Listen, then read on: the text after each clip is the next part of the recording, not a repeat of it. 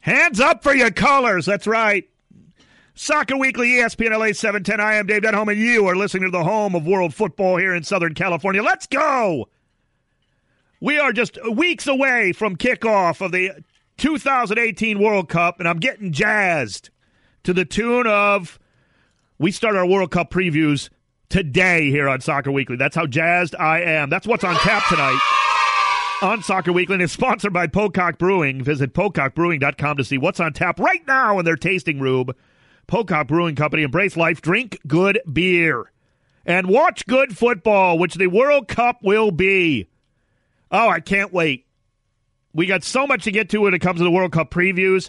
Little Champions League final to discuss, LAFC, MLS expansion to Cincinnati, and so much more. That is what's on tap. Again, brought to you by Pocock Brewing. We begin with my World Cup previews. Now, I'm not going to just go, uh, I, I got a few this week, a few next week, and then we'll just get down to the nitty gritty the day before. That's the schedule. Next Thursday is Soccer Weekly here on ESPN LA 710. We'll have the final four groups that I don't do today.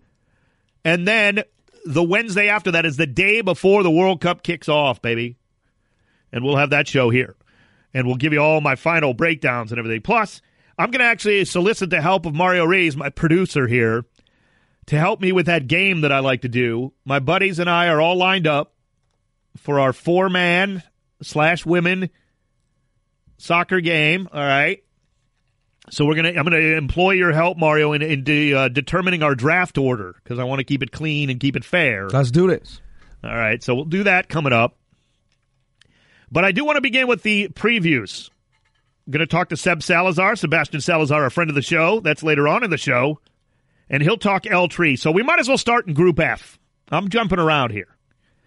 And I want to hear from you and your thoughts on Group F at 877 710 ESPN, 877 710 3776. Group F, of course, the home of El Tri, Germany, Sweden, and South Korea, Korea Republic.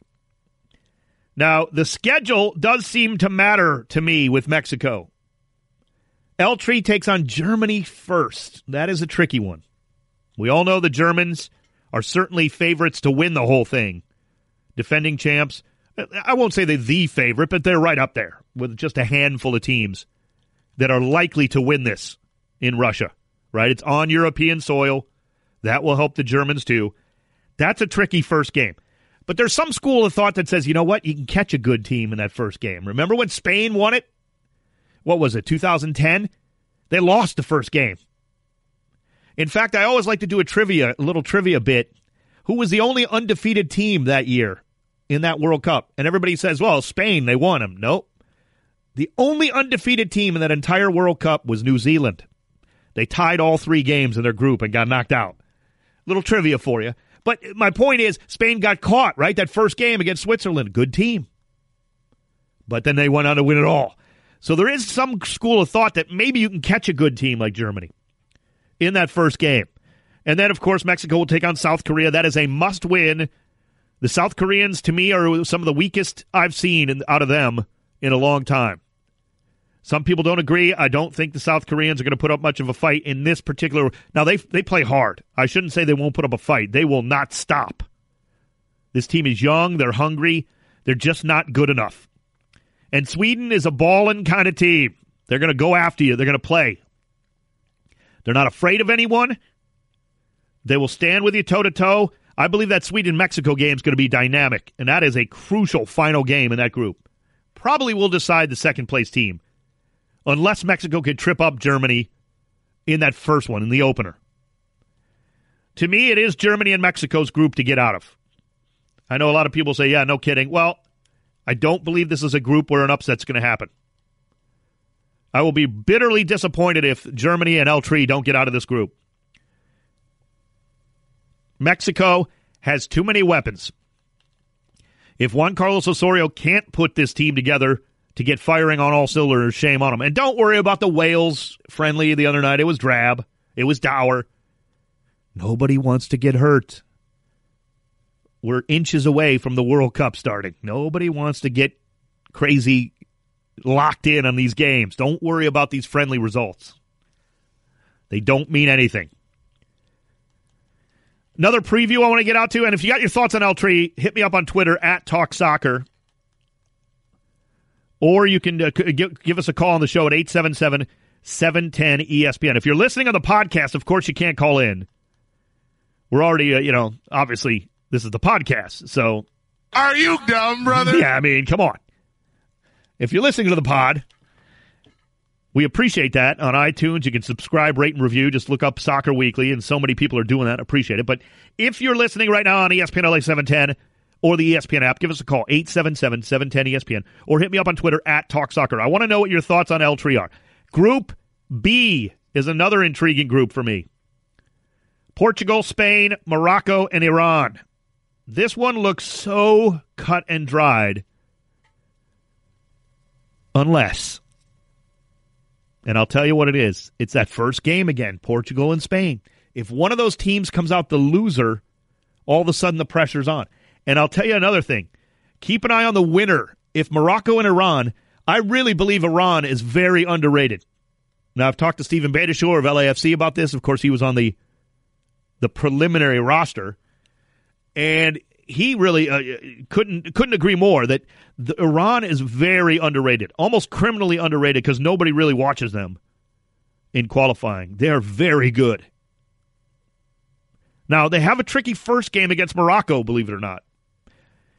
And if you're ever wondering what the uh, soccer is like in Morocco, go look up the two t- clubs in Casablanca, the two biggest clubs, the red and the green, and go to YouTube and, and go listen to their fans going nuts. It is amazing. Morocco will be ready. That is a great soccer culture and a great soccer nation. But Iran is very criminally underrated going into this one. They could spring an upset in this group. If Portugal were to lose that first one, then they take on Morocco, still going to need something in all likelihood out of, the, out of that Iran game. And that could be very intriguing to me. Very intriguing. I like Iran as a, a bit of a sleeper here. Still believe Spain is going to win the group. The Portugal, Iran, and Morocco are going to be battling for second. And I'll tell you what, look, Portugal is very good. Don't get me wrong. I mean, Cristiano Ronaldo could dominate still. But I think they can be had, too. I'm intrigued by B. 877 710 ESPN or hit me up on Twitter at Talk Soccer. 877 710 ESPN or hit me up on Twitter at Talk Soccer. Group B, I'm going to go Spain for sure. It's a toss about there. I'll have a little bit more details on that coming up in a few weeks. I want to break it down a little further. I'm just giving you a little bit of a taste on some of these groups. Group D is another one that intrigues me Argentina, Iceland, Croatia, and Nigeria. Obviously, Argentina, all the pressure in the world just settling on Lionel Messi's shoulders absolutely the world on his shoulders. This is it. Right? This is his last clear cut chance. He's got to do it. And I'll say this, and I don't say it lightly. If Lionel Messi wins the World Cup, he's the greatest player of all time, hands down, done. Now, some might already say that about the guy. Maybe he is the most skilled. If he can bring him that title, because I'll tell you another thing Argentina without Lionel Messi is not that good. They're really not. They're usually a mess without Lionel Messi, no pun intended. This group is very intriguing because, once again, you've got a clear cut favorite in Argentina, you expect. And then you've got three teams that absolutely could fall on their face or they could go a long way. Iceland, Croatia, Nigeria. And again, it's the matchups Argentina, Iceland right out of the gate. Iceland's going to lose that game. But then it's how they recover from that, right? Don't get blown out. Keep it close. Then Iceland will take on Nigeria and finally wrapping up with Croatia, which could again be the determining game. So I love that group, the way it plays out. Remember, scheduling is a big factor. It absolutely is. 877 710 ESPN 877 710 3776. Hit me up on Twitter at Talk Soccer. Let's go to the phones. Jared's in Sun Valley. Jared, welcome to Soccer Weekly with Dave Denholm. What's up? Hey, what's up, man? Um, I just wanted to say I love Brazil. Uh, I think their team this year is really strong. I think last time they were in the World Cup, they didn't have um, enough striking talent as far as their actual striker. Yeah. I think this year it's a little bit different. Uh, so I, I think they're a really good pick. And again, I mean, they're my favorite team, so I really want to see them do something. You know what, Jared? Thanks for the phone call. I am going to talk about them next week, but there is nobody in the World Cup that has more talent than Brazil this this time. No one. So I agree with what Jared's saying there. Definitely going to get to Group E next show. There is not a team that is more loaded top to bottom than Brazil. Now, again, does that always mean you're going to win? No, not necessarily. But not one team in this competition can profess to be more talented than the Brazilians from top to bottom. And again, that's taking nothing away from Germany, Argentina, France, some of the other teams. Do you want to get to one more group in my early previews of this. Remember, I'm just giving you a little taste, right? B, D, and F we've already done. I'm going to talk about H coming up. Group H Poland, Senegal, Colombia, Japan. All of that, so much more. Got the black and gold breakdown coming up. And coming up at the bottom of the hour, Sebastian Salazar of ESPN FC. Seb's going to join us, talk uh, primarily World Cup, a little bit of El Tri as well. I am Dave Denholm. You are listening to the home of world football in Southern California. This is Soccer Weekly on ESPN LA 710. Soccer Weekly, ESPN LA 710. I am Dave Denholm, and you are listening to the home of world football in Southern California. You're tweeting at me at Talk Soccer. You can give us a call 877 710 ESPN. We are doing our World Cup previews. Have already done groups B, D, and F with El Tri. Now we're going to get to Group H, the final of this week's previews, as we still have to do A, C, E, and G next week. But I do have a tweet, couple tweets coming in at Talk Soccer. Vinny tweets in, I see my Ticos picked to come in last in our group. Where do you see us finishing Talk Soccer? Well, I'll definitely dig in deeper next week, Vinny, in Group E. But Costa Rica is going to have some issues. They don't have that spark they had in 2014. Uh, I love Pinto, the manager. Back, you know, I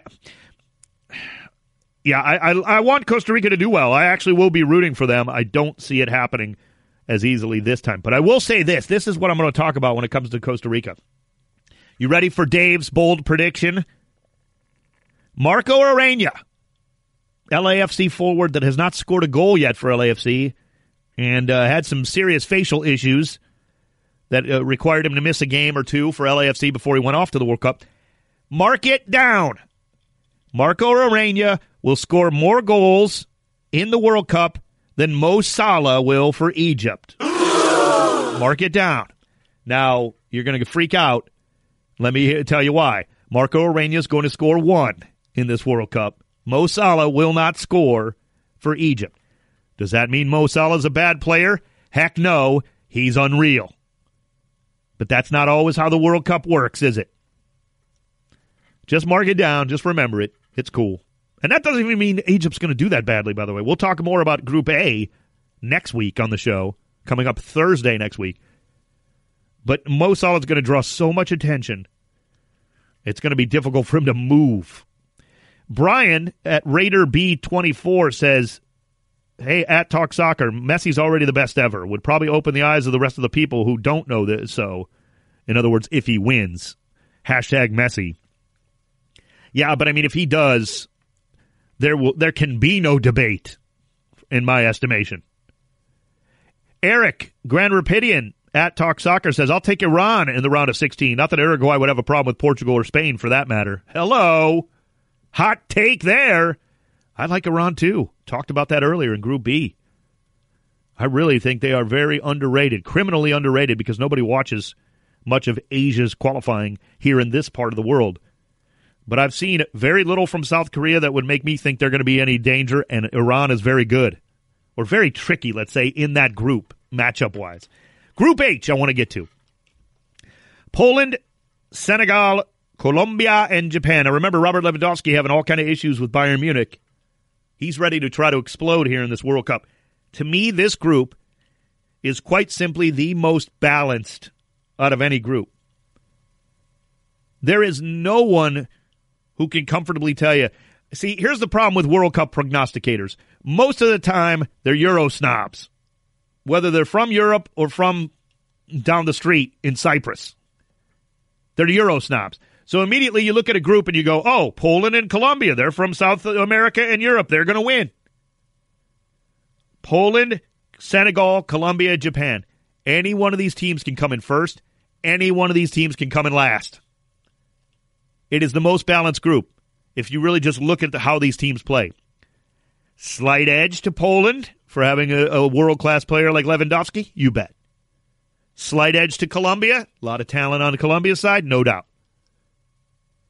Senegal, a lot of times their problem is their own, you know, getting in their own way.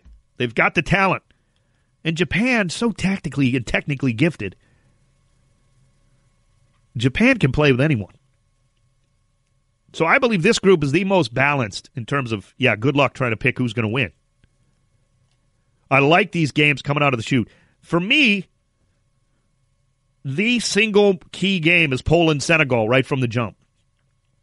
Remember back when Senegal beat France, the defending champion in the first game? That was many, many years ago. Many World Cups ago, it seems. But that is a massive game right out of the jump at the end of what is essentially the round of the first round, I should say, of games in Group H. 877 710 ESPN, 877 710 3776. This portion of the program brought to you by Puente Hills Toyota. Get your new 2018 Toyota Camry SE today at Puente Hills Toyota. Check them out, PuenteHillsToyota.com. We appreciate their support of Soccer Weekly here. Those are the four previews for the World Cup. Remember, we'll have more next week, and then we'll really dig into the predictions the day before the World Cup occurs, which will be the Soccer Weekly show two Wednesdays from tonight as we tape this one. So I, sh- I should say as we do it live. If you're listening to the podcast, it's obviously could be a day or two later. But as we're going to have Seb Salazar coming on to talk El Tri. But as we look at the four groups we were discussing right now, 877 710 ESPN, or hit me up on Twitter at Talk Soccer. There is that commonality throughout most of these groups of that one powerhouse. The way they kind of redid the seeding, and we see that kind of playing out, except for that Poland, Senegal, Colombia, Japan group. And I know my buddy Carlos, diehard Colombia guy, he expects them to romp in that group. And I think he's a little misguided, frankly. But we shall see. Speaking of him, Mario, I want you to help me out now if you can. This is our World Cup game that I've uh, played over the last few World Cups. We've been Yeah. talking about it. You've been talking about it a lot. I'm excited. Let me go over the rules real quick. Basically, you're trying to score the most points that you can. Three for a win, one for a draw. You get to the knockout stage, same thing. Three if you win. Your team's gone, obviously, if you lose. But if it goes to penalties, you both get a point. So it's once it goes to PKs, both teams pick up a point. Got it. You win in extra time in, in knockout stages, it's still a win. It's three points and then none for the loss. So you're trying to get the most points. Here's the kicker. You can only pick one team from each group. So you have four people playing. Everybody's going to end up with eight teams, one in each group. So there's some strategy, right? Right. Do you pick Spain right away, even though you could end up with Portugal the next round, maybe? Or is there a tougher group where you're like, holy cow, I got to get Colombia, otherwise those other three teams are terrible? And remember, you're gathering points through the group stage and the knockout stages. I got super lucky and won last time because I picked Costa Rica. and they cleaned up in their group and, oh, by the way, then started, you know, keeping going. in the So Yeah. that was my uh, big, you know, boom. Love the Ticos for that. So I've got our four players. We have a new entrant who I'm just using the first initials for everyone, right? I've written Okay. these down on cards, Mario. C, M, D, and J. Okay. So I need you to help me make a fair draw out of this thing, right? So I'm just putting these, I'm going to mix them up, and then I'm going to put them in order in front of me. You can't obviously see these from that distance, and then I'll show them to you. Now you got to trust me out there in Radioland. This is great radio, This right? is great radio. Fabulous radio. Well, tough cookies here. You helping me out here, all right? I had to do this fairly, and frankly, my wife is not in town, and I don't have anybody else. So I got one, two, three, four in front of me. All right, Mario, you cannot see these, right? You can confirm that. I confirm that. Yeah. All right, so you're going to pick a number one to four. This is going to be the person who's in the one slot. So now we're and here's another key. You do the uh, snake draft. So one, two, three, four. Four goes again. Four, Right. three, two, one. You know, back and forth. Right. So who is the choice at number one, Mario? Give me number one through four in front of me. One through four. Let's go with the third one. Third one. I, I knew you were going to say three for some reason. Three. Yeah. That is. We is spent too much time C, together. as you can confirm. Jesse and Mario shaking their heads. That is Carlos. Carlos. My buddy C gets the first pick. Colombia. Let's you know hope he doesn't go pick Colombia first. That would be a mistake. So I'm going to mix these up again, and you're going to go one through three. All right, pick a number one through three, Mario. Let's go with two. Two. The second pick will be Jay. That's our uh, friend Jay. Okay. She gets the second pick. Yeah, let's see. We're equal opportunity. We Go ahead, uh, Jay. Yeah, we, I got uh, got a lot of female friends who love the beautiful game, which I love. So you and I are left here. I- Basically, yes, one and two. Oh goodness. Okay. I'm gonna go with number two. Two. By the way, you're not in this particular contest, Mario. We I'm might not have in to this set up- one? No, this is the one I started a long time ago. We're gonna Oh, have to set up okay. our own. Don't worry. Oh, okay. Don't worry. Th- You're not M in this contest. I so- thought I was M. No, I'm sorry. Oh. D. Hey, I'm the third pick, which is by the by the way the most hideous pick you can have in the uh, ru- snake draft, and thus not Mario is the number one or the number four pick. My buddy Matt. How many M's do you know? I know That Matt. had to be me. Matt. Okay, Matt. Whatever. Bright jealous, Matt. You know Bright Matt. No, we're going to do this contest, Mario, and we're probably going to pick on the same guys, so don't worry about it.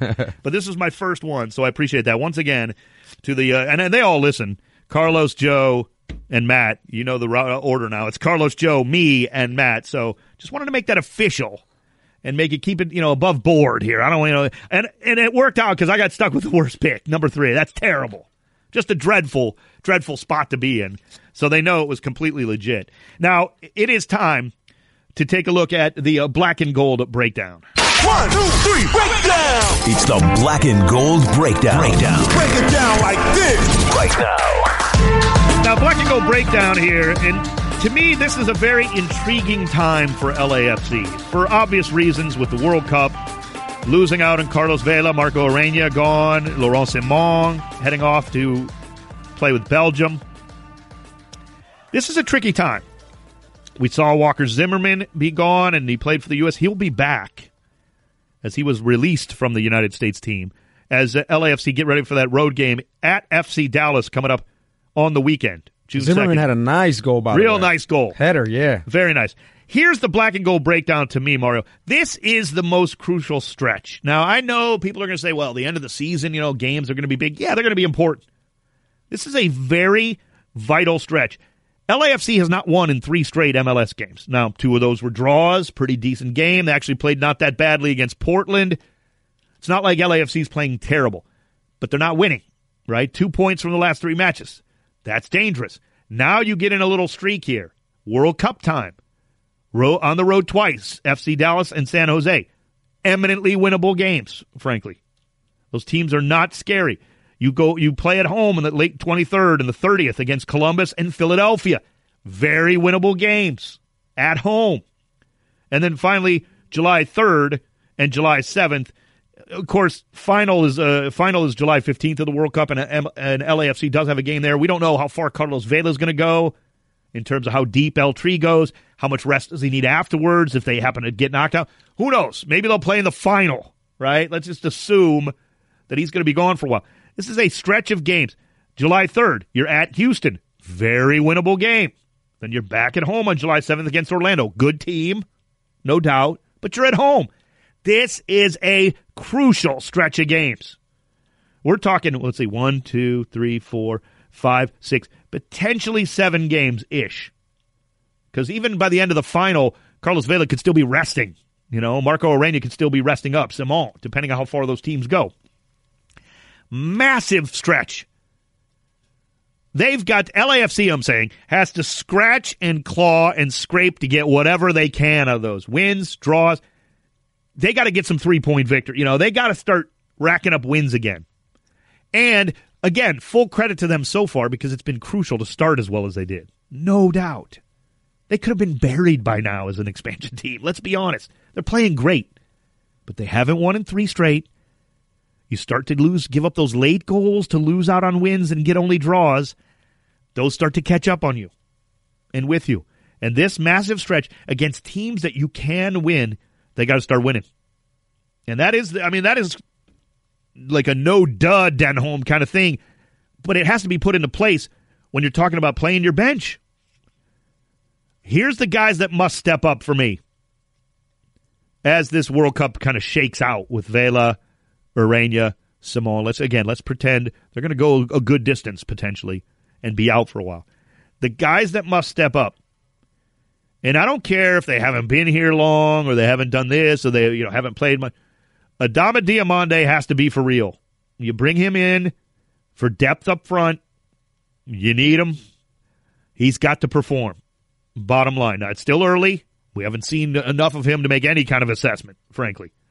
Adama Diomande has to perform up front. Diego Rossi. Guess what? He's going to draw even more attention now with Vela off the pitch, right? I mean, he is the weapon, quote unquote. He's got to continue to perform. And I'll say it right now Walker Zimmerman absolutely has to have a massive stretch of a month or two here without Ciman in there to really anchor that back line. Now, again, he's getting going to get some help. Dejan Jakovic has played well, although he's going to miss this next game after the red card. This the defense has played pretty well most of the year, but he is going to have to step up. And there's another guy that I want to see more out of. That frankly I expect to see more, and that's Aaron Kovar. Got a little taste against Borussia Dortmund. Has only seen like a minute of MLS action. I want to see more of him, and I expect to see more of him as the depth comes into play here. That is the black and gold breakdown as we get ready for the World Cup stretch of that schedule. And that's crucial. Absolutely crucial. And I'm not going to put any point total on it. You know, we thought about that with those six road games. You're hoping for six, seven points. Of course, they cleaned up and got 12. I'm not going to put a point total on it. I want to see wins. Because you know what? You can stub your toe every now and again and take a loss if you're gra- gathering wins consistently and not dropping points with these draws. There's nothing more frustrating than a draw. I don't care. Yeah, I know sometimes it's a good draw. I get it. And by that I mean, of course, losing sucks. But it's losing that lead late and getting that draw that is so frustrating when you've got three points in your hand. They have got to close out some of these games, gather up three points. It takes a long way to recover when you're consistently dropping wins for draws and trading wins for draws. Can't have that anymore. One thing that I can never get enough of here on Soccer Weekly is the great Sebastian Salazar of ESPN FC. He's going to be joining us next here. We continue on the home of world football in Southern California. This is ESPN LA 710. Soccer Weekly, ESPN LA 710, the home of world football here in Southern California. And uh, joining me right now is a man who's a friend of the show, needs no introduction from ESPN and ESPN FC, Sebastian Salazar. Seb, thanks so much for taking the time, buddy. It is a fun time of year as we are just weeks away from the World Cup. How are you feeling about Russia 2018 as it fast approaches? Man, I think it's uh, it's fixing to be a good one. You know, there's so many storylines. Uh, we have what I think is probably we all agree the last World Cup for the two best players that a lot of us maybe age 35 and under can honestly say that we saw. And so I think for our generation, uh, it's farewell to, to the two greats that we've ever seen. Uh, at this level anyway, and with this real chance of, of being kind of the impact players that we know them to be. So right, right off the bat, you've got it. Um, and then, you know, the, the unexpected of Russia. I think for a lot of people, myself included, like I, I can't imagine ever having gone to Russia other than for such an event. Um, so how the country will be as a host, um, what the unique challenges will be, uh, the seed, the sites of the uh, events are really spread out. So what the travel will be like for teams and for people yeah. uh, are all interesting things that will play out over the next month and a half, and, and can really throw wrinkles in the tournament um, and make it unique. All right, let's go right to some of the uh, interesting storylines beyond the individuals, and that's the teams and the groups. And we got to start with Mexico, El Tri, in what I consider a very tricky little group. It's not the hardest group by any means, certainly not the softest. Uh, they'll take on Germany in that first game, which I think is very critical in the way this goes. People talk about, you know, the group that you get into, but it's also the the schedule and how the games fall sometimes with this group. And talk a little bit about Mexico's schedule with Germany first, and then I think a weak Korea Republic team, and then Sweden last. Yeah, I mean, I think having Germany first is is not ideal yeah. in any way. Um, you know, they're they're talking about in Mexico. Look, if you win, it's a miracle. Uh, if you if you draw, it's a win, and if you lose respectably, you're probably going to go through as the as a second team. I think one that discredits the, the rest of the competition in the group. I don't think South Korea is weak. I think South Korea plays a, a, a style of soccer uh, that that can really be unique at the international level. It's at a pace that is um, that is much faster than most teams at the international level are accustomed to playing. And if you're not ready for it, it can really catch you off guard and wear you out, and, and you can be in trouble against the Koreans. Sweden, I think we know what they are, right? They're a team that's going to sit back, be organized, um, and have a, a very, very limited chance, but try to be effective in the few chances that they do create on counterattacks uh, and set pieces. Mexico, if Mexico is what Mexico pretends to be at the world level, they have to be able to get at least four points, but probably six out of those two games. I'm not saying it's going to happen, but but that's that is at least the minimum expectation of this Mexican Yeah. team. Whatever you get against Germany uh, is fine, and I think the biggest concern is that you don't get blown out against Germany. Because if you get blown out against Germany, now everybody else is playing with this goal differential tiebreaker on your advantage. And that means they're playing for a tie while you're playing for a win. And that's not a situation you want to be in, especially after one game. That's a great point. Sebastian Salazar joins us here from ESPN, ESPN FC. You can check him out on Twitter at Sebi Salazar Foot and uh, covering El Tri. Take a look at this roster, uh, Seb. Realistically, Juan Carlos Osorio has a lot of weapons at his disposal. I love Hirving Lozano, of course. Uh, who doesn't really at this at this point in his career? But talk about some of the other guys, maybe that people aren't necessarily expecting to have a big World Cup that you think may just surprise for El Tri. Well, I think one point uh, that is important to note is we mentioned Juan Carlos Osorio, man. I mean, he's put so many different lineups and guys in different spots uh, within formations that it's really, really hard to guess kind of what this team will be. I mean, you, you figure that they're going to set up in a in a four three three, but I think there's some some very kind of critical decisions that have to be made. The first one, and I, maybe people don't think this is a decision, but whether it's going to be Chicharito or Raúl Jimenez starting at that kind of point forward. Um, and Chicharito's been used kind of in an outside wide position. I don't think you're going to see that at the World Cup. Maybe a little bit. Yeah. But I mean, I hope that he's the idea is to play Chicharito where Chicharito needs to be, which is in front of the goal. But but that's a big question between those two. Uh, who's he going to go with? I love Chucky as well, but Tecatito was lighting up, you know, the, the first half against Wales and, and bringing that kind of wiggle that he has. He's an he's an interesting player. I think if you look at the two, though, you'd say Chucky's definitely had a better season. Um, but for me, a lot of it comes down to Carlos Vela, man. He's the most talented Mexican player. That's the reality. Uh, four years ago, think of the difference that Carlos Vela would have made in that game against Holland. He was Mexico's best player at that time. He was coming off his best season in Spain.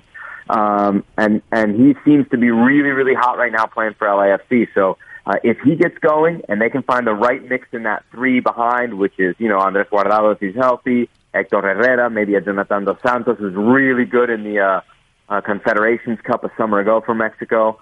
Um, that'll be big. And then the other big question is center back. You know, uh, the loss of Nestor Araujo really opens things up. Hector Moreno, uh, we're told will be healthy, but, but, um, I think it's safe to say he's going to be a rush to get game fit by that, that first game, just given the time that he's missed.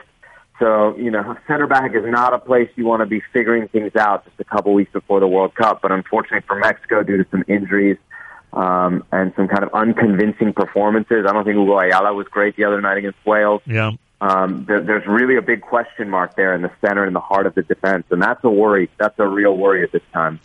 We look at the other two teams from uh, CONCACAF, of course, Costa Rica and Panama. Panama making the appearance, which is awesome. I've gone out on a limb, Seb. You don't have to agree with me. You don't have to say anything. Marco Ureña, if healthy, will score more goals than Mo Salah from Egypt in this World Cup. And it's not because the two players are comparable in any way, but that's just the way the World Cup can be sometimes, if you know what I'm saying. As you, well, you know, but as if, the average fan. And the reason I say that is so much pressure is on a certain few teams and a certain few guys. Of course, you mentioned Messi, Ronaldo. Less so for Ronaldo, frankly, because they won the Euros. But uh, Lionel Messi has the world on his shoulders here. A guy like Mo Salah coming in for Egypt, everybody thinks is going to score 10 goals and somehow lead Egypt to the semifinals. That's not usually the way it works. What about some stories maybe that people aren't expecting, uh, Seb? A, a team like Switzerland coming out of a group and going a long way. Stuff like that. What, what are you seeing? Are you, are you intrigued by anybody else? Yeah, you know, well, I think the the group that jumps out to me, um, in- just for a lot of storylines, is is the Argentina group. Yeah. Um, Croatia to me is this tantalizing team. They are loaded with, I'm talking grade A plus talent, like guys who are not just at big clubs, but consistent playmakers for big time teams.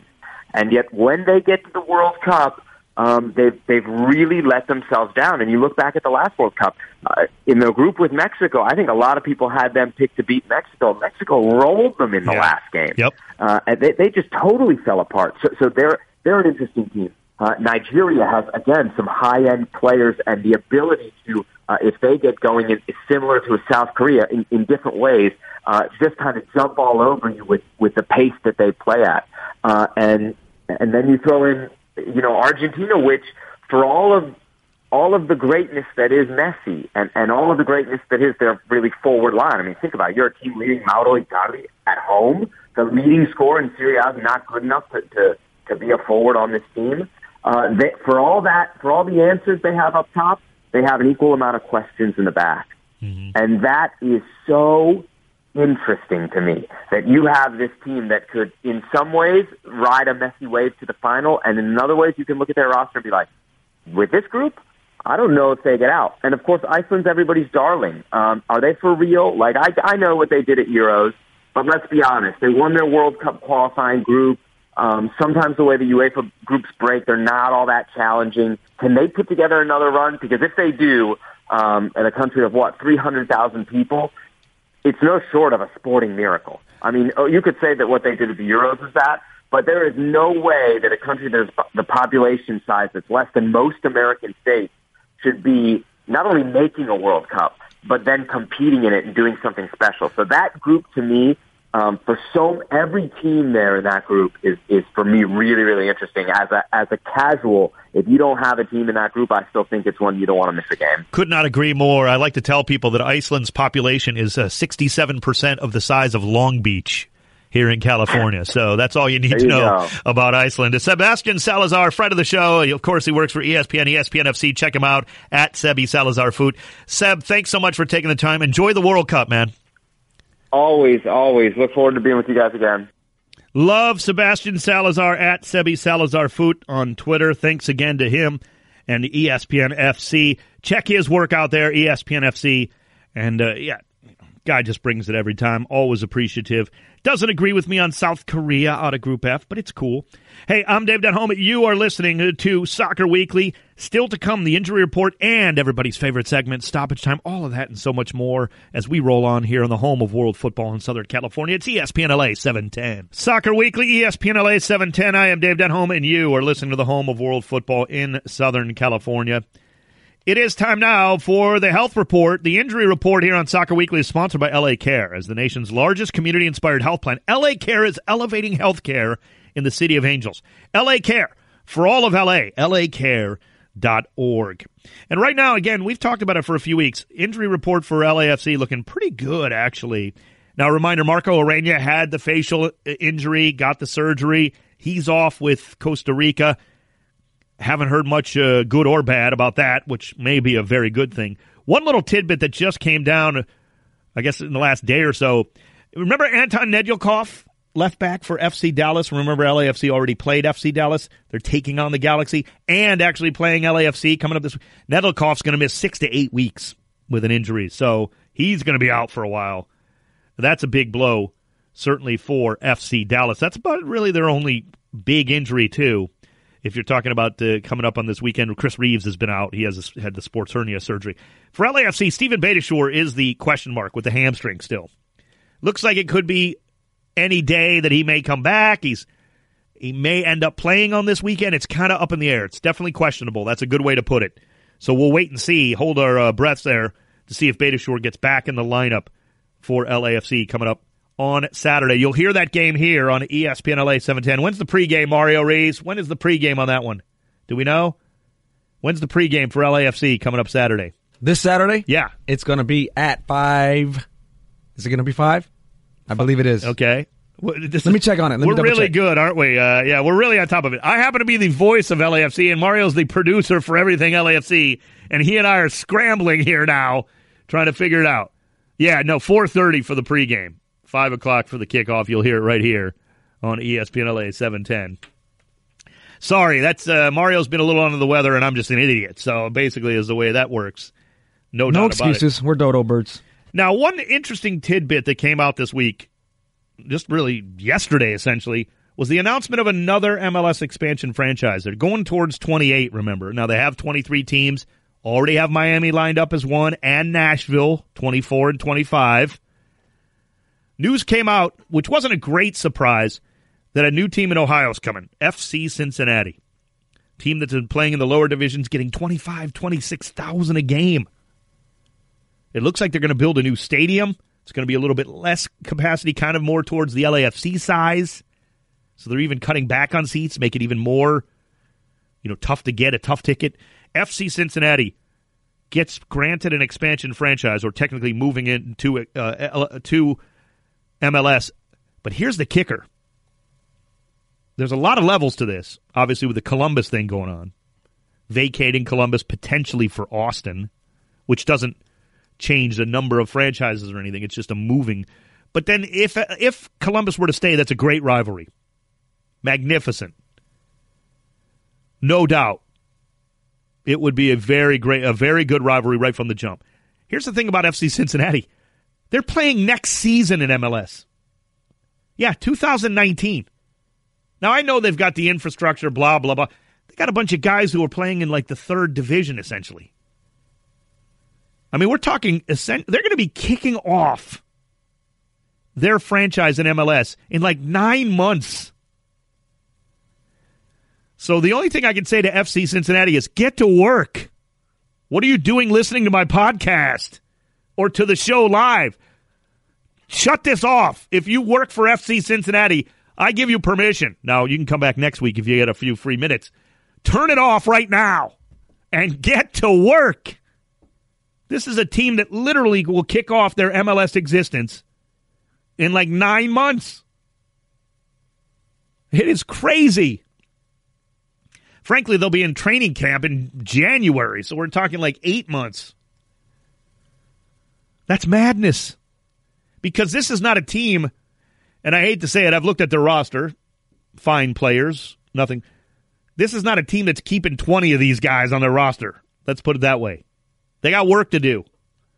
That's my only concern, realistically. And it's a big one. But I do believe the city deserves it. The Queen City deserves a team. And I think it's a good move. How much of it is predicated on the Columbus thing? I don't think there's that much of it, to be honest with you. If Columbus Crew can be saved, it would no doubt build up a very impressive rivalry right from the jump with Cincinnati. But that is a big if. And I have no I have no inside information by any means. I have no idea how that's going to all play out. Absolutely none. Hey, you know what time it is. It's everybody's favorite segment. It is stoppage time. Time is it? Stoppage time! Yeah, stoppage time! Stoppage time! Right now! As always, stoppage time brought to you by Puente Hills Chevy. Find new roads at Puente Hills Chevy off the 60 freeway in the city of industry. The San Gabriel Valley Chevy store. Se habla español. The host of Stoppage Time, here he is, the great Mario Rees. Mario. Dave, of course, uh, this year, not having uh, U.S. in the World Cup, my squad is Mexico, El Tri, and I'm pumped for Mexico, but I'm also pumped for another team. Egypt is my underdog squad, my second squad that I'm rooting for. All right. We got Omar Gaber in there, who's plays for LAFC. Sure. And we got Mo Salah, who I think will score at least one goal. I disagree with you there. Okay. But also, we have Egyptian goalkeeper Essam El Hadary, who is about to break a World Cup record for being the oldest man to play in a World Cup at 45 years Whoa. young. Holy moly. I am actually, he's old enough that I can hang out with him and it wouldn't be awkward. Most of these but players anymore, actually- it's like I'm Uncle Dave. You know, I'm too old. But he would be, yeah, he's right there. Yeah, he's right there. And uh, Hadari, he was asked, How do you do it? And he says he's worked hard his entire life, single minded in his focus on football. He admits that he hasn't spent much time with his wife and his children. Yikes. Uh, but he watches uh, and he eats.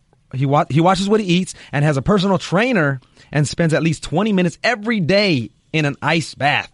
Ouch. Wow, That's a Kobe Bryant That level routine there, isn't it? that's yeah. dedication right there. Yeah, well, when you're 45, You gotta do it. Hard enough to get out of bed, let alone go play at a high level. So good luck to him. He said, "My goal has always been to play in the World Cup."